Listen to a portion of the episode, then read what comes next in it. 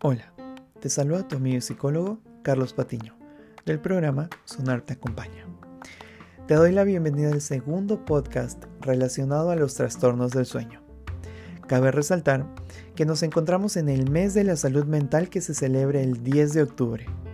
Es por ello que pensando en tu salud mental, te hablaremos sobre los tipos de trastornos del sueño más comunes y el que más se repite generalmente. Empecemos. Dentro de los trastornos del sueño más comunes se encuentra el sonambulismo, que tiene que ver con incidentes repetidos de salir de la cama y caminar estando dormido. Despertarlos no causa daño alguno, pero es innecesario. Es mejor guiarlos nuevamente hacia la cama.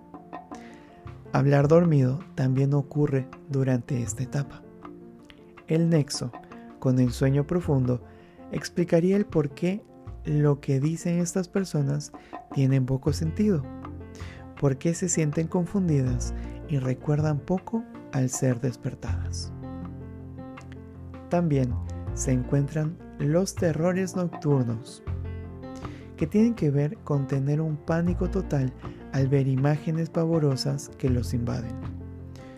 Estos episodios duran entre 15 a 20 minutos.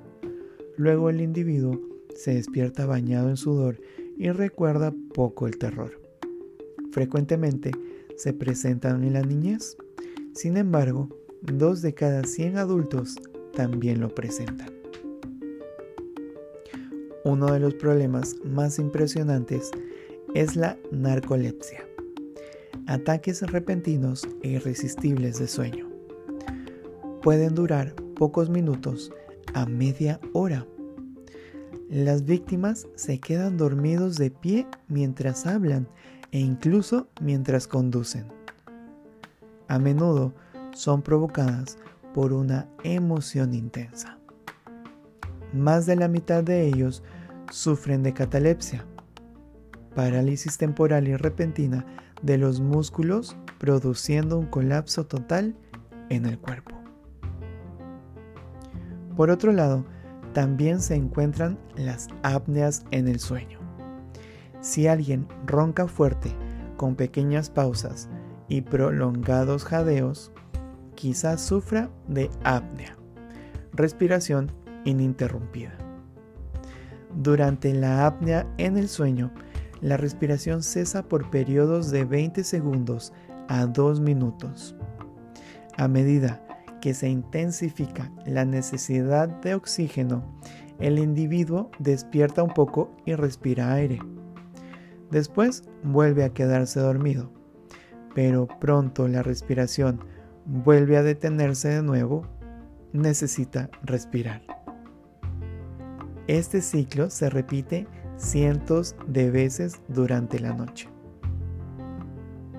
Finalmente, el trastorno del sueño más común es el insomnio, que incluye la dificultad para conciliar el sueño, despertarse frecuentemente en la noche, despertar demasiado temprano o una combinación de esos problemas.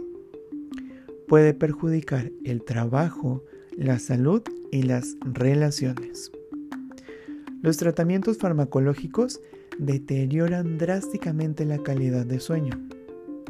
Además, muchos usuarios se convierten en adictos de los somníferos, volviéndose en insomnio dependientes de medicamentos. Es decir, no pueden dormir si no consumen los medicamentos. La preocupación, el estrés y la agitación pueden ocasionar insomnio temporal y esto se convierte en un círculo vicioso. Después, la frustración y la ira por no poder dormir aumentan la preocupación y la agitación. Casi siempre sirve hacer algo útil o satisfactorio cuando cueste conciliar el sueño. Por otro lado, el insomnio crónico existe cuando los problemas se prolongan más de tres semanas. El tratamiento suele empezar con un acucioso examen de hábitos de sueño el estilo de vida, los niveles de estrés y los problemas médicos.